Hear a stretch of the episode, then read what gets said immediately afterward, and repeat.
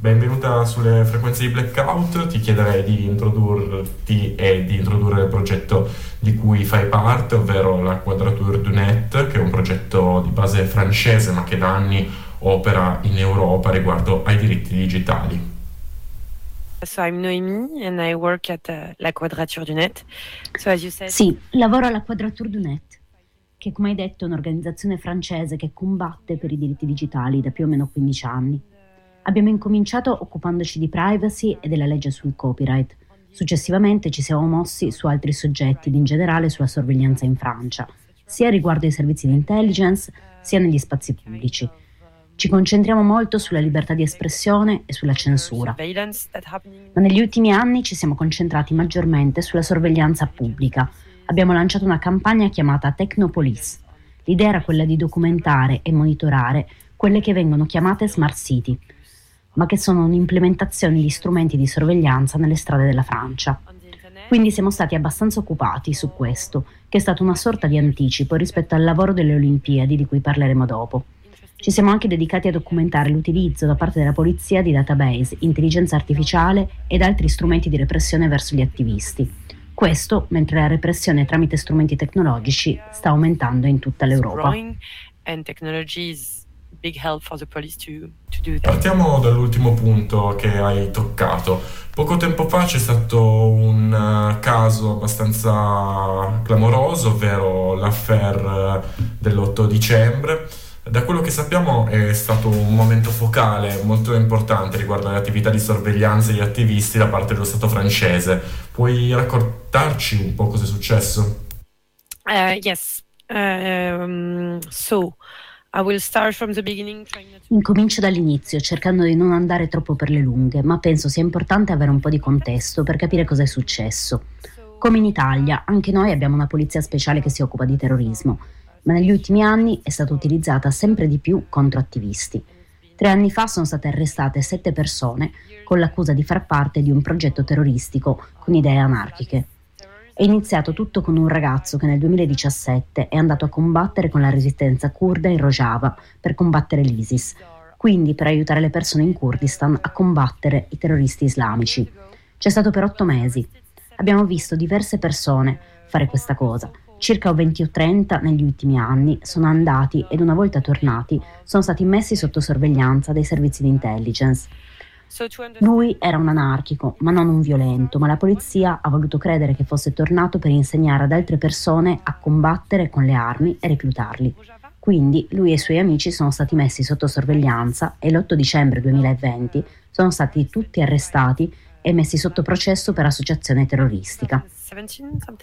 Alla fine dell'indagine hanno ammesso che non c'era nessun progetto terroristico, ma nonostante questo mantenevano le finalità di terrorismo.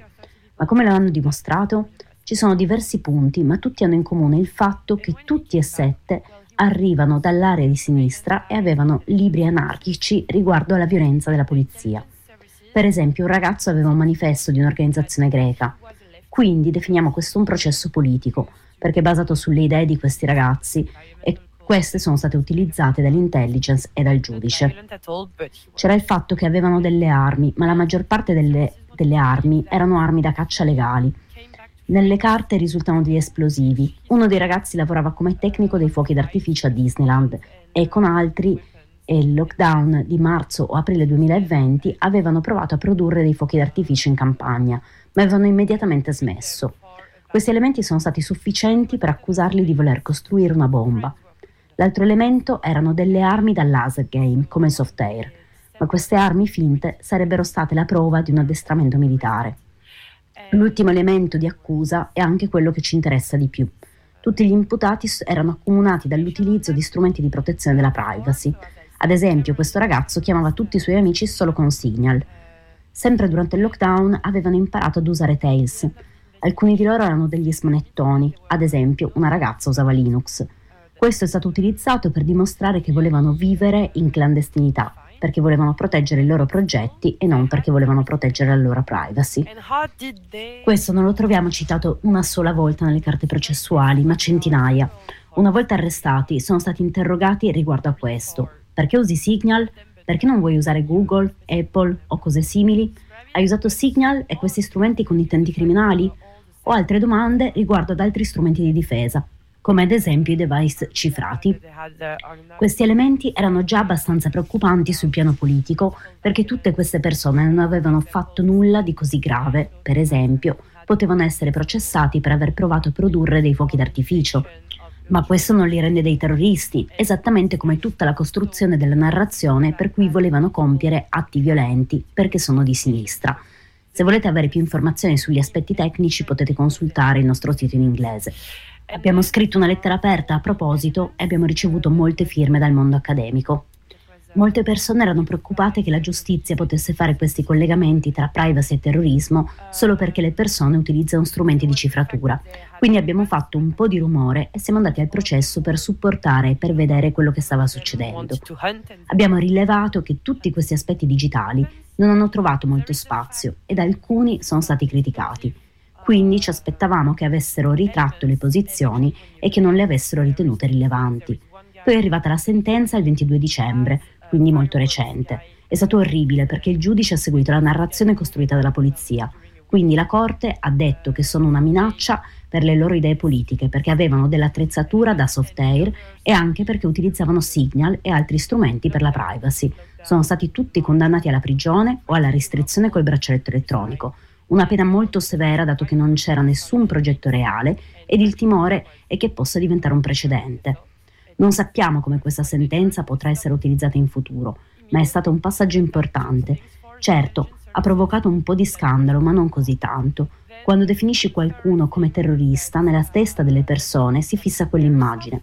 Come ho detto prima, siamo molto preoccupati da come si può sfruttare questo meccanismo.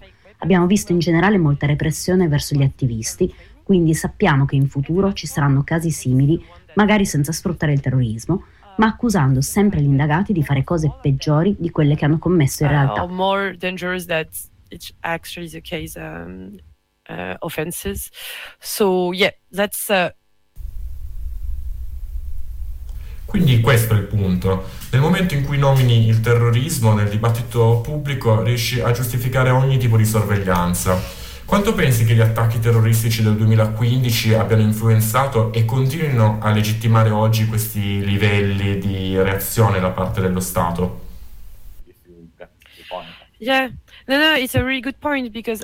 La tua analisi è corretta. Abbiamo visto un totale cambiamento delle nostre istituzioni e dell'ambito giuridico a partire dal 2015.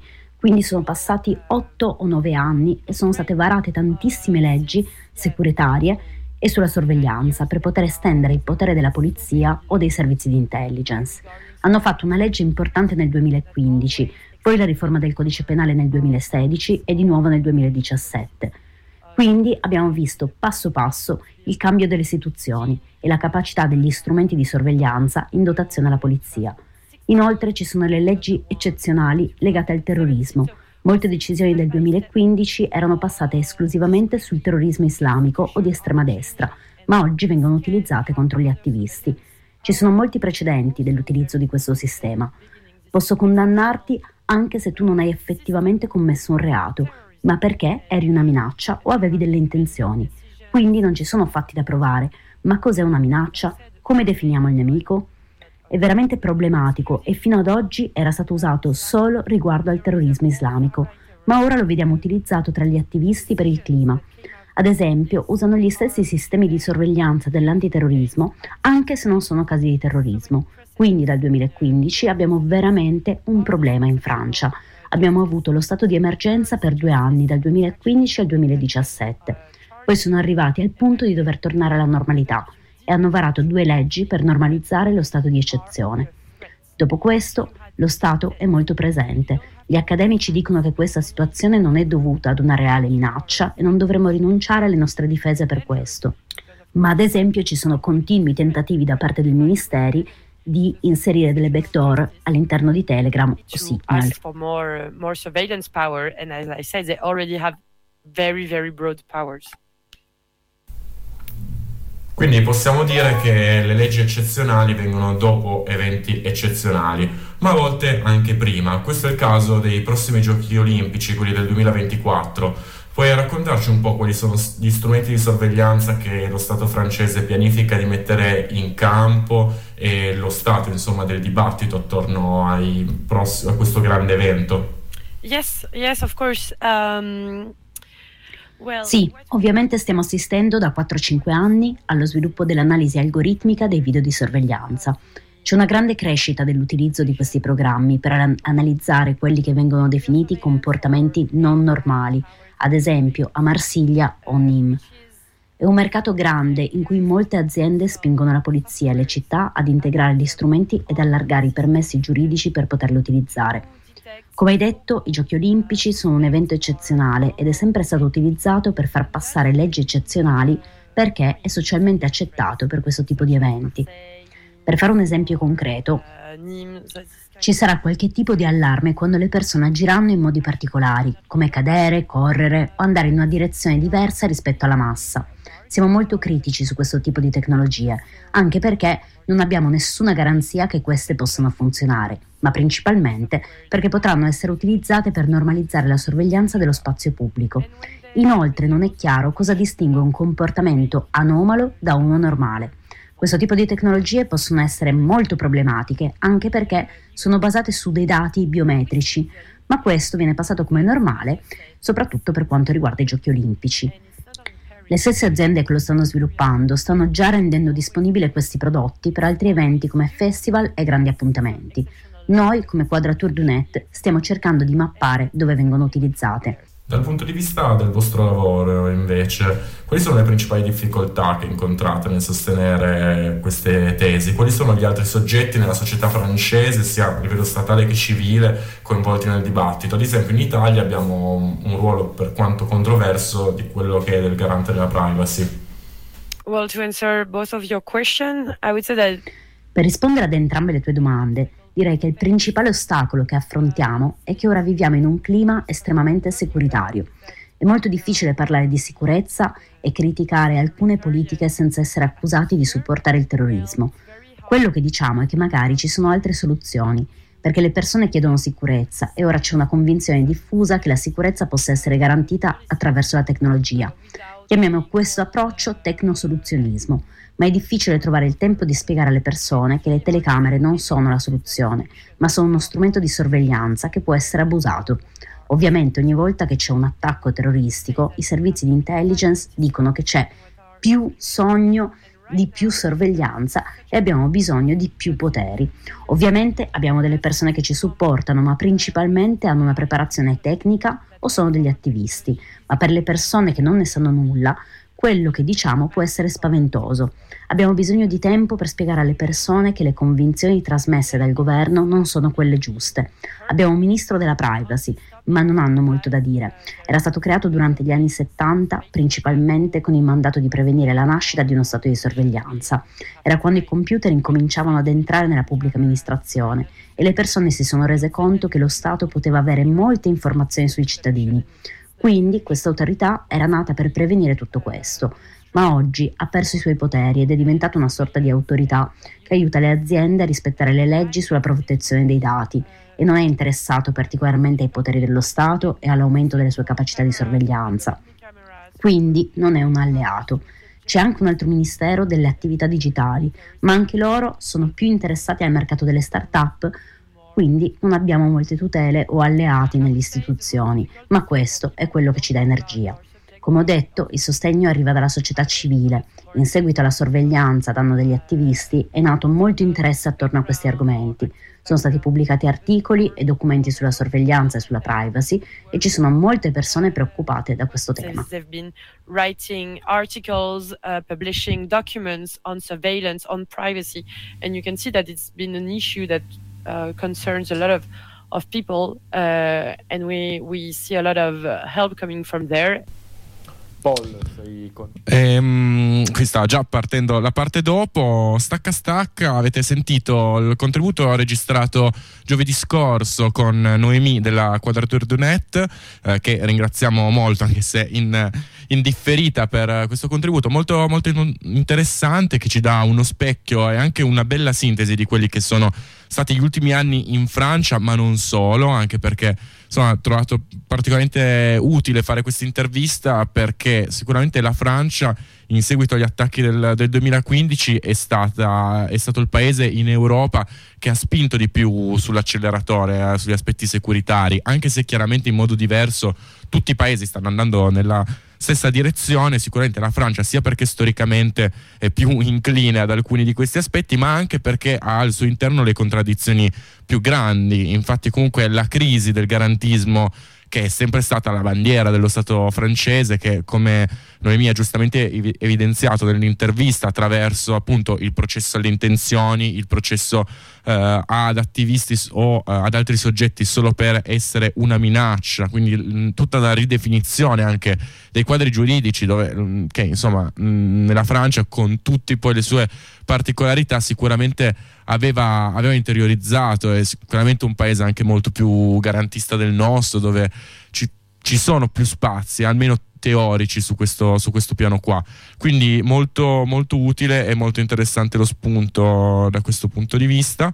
E, ehm, inoltre l'altro pezzo che volevo un po' sottolineare era un perché eh, come dire dal lato, dal lato italiano dell'esperienza nostra di anni comunque a parlare di questi temi penso che abbia centrato abbastanza un punto su cui io mi ero soffermato poco in questi anni ovvero mh, la necessità comunque in un modo o nell'altro, che, a seconda di come la prendi, eh, di ridefinire alcuni concetti che sono concetti eh, e prerogative della controparte. Mi spiego meglio.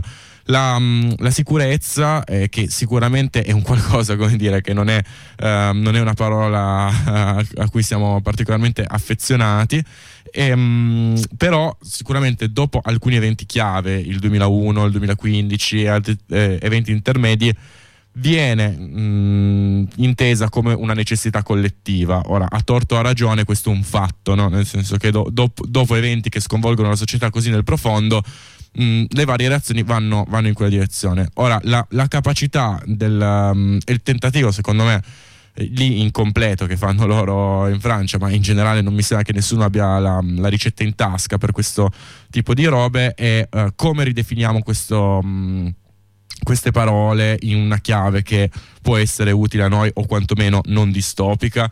Ecco, qua spesso e volentieri ci schiantiamo, ci, ci schiantiamo nella nostra, in quello che penso siamo abbastanza bravi a fare, o quantomeno siamo molto appassionati a fare, nel puntare il dito su quanto queste tecnologie non funzionano, no? Quindi riempire il mondo di telecamere non ha ridotto, che ne so, i borseggiamenti o comunque alcuni um, ambiti di crimini violenti che potevano essere, um, cioè che, che si volevano ridurre. E quindi dici ok, la cri- critici, critichi questi tipi di dispositivi su questo, però comunque si fa fatica a ridefinire alcune di queste parole. Ora, loro sicuramente sono, hanno un approccio molto più istituzionale del nostro e anche, anche più contraddittorio su alcuni temi, però secondo me è, è, interessante il fatto di vedere come anche un'esperienza come la loro, che era super istituzionale, che 15 anni fa faceva le grandi battaglie degli avvocati, di, di lobbismo sostanzialmente all'interno dell'Unione Europea riguardo alle leggi sul copyright, eccetera. Tutte cose giuste, però comunque su dei piani a cui um, noi non è che siamo particolarmente affezionati, nel corso degli anni per necessità si sono spostati sempre di più verso un radicalismo eh, o un approccio radicale a, questo, a queste tematiche. Questo, almeno parlando con loro, non è tanto legato al fatto che Mm, hanno, hanno, trovato il sol dell'avvenire in un sogno, ehm, ma al, al, fatto che, eh, come diceva anche lei verso la fine, nello Stato francese a un certo punto si sono chiuse tutte quelle porte disponibili per un dialogo, per un approccio riformista, per quanto diluito, eccetera, e hanno spinto tutti questi soggetti che di per sé sono, erano storicamente molto inclini alla collaborazione a, eh, su posizioni più, più, radicali. Ora, con questo non voglio dire che eh, stanno, stanno avendo avendo successo, anzi mi sembra che siano molto in difficoltà,